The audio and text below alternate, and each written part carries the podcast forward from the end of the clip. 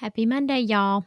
Today I have a quote by Eleanor Roosevelt, and I think other people have also said this, so it may not be unique to her.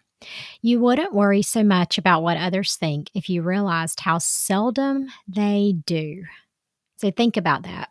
you wouldn't worry so much about what others think if you realized how seldom they do.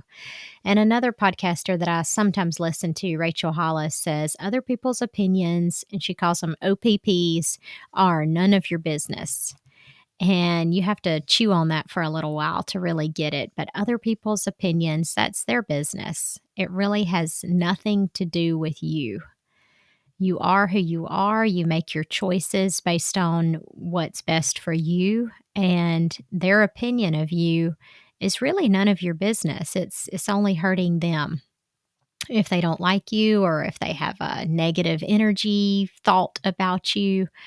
So, think about that as you go through your week and if you find yourself thinking about what you think other people are thinking, then just stop right there and remember that you wouldn't worry so much about what others think if you realized how seldom they do.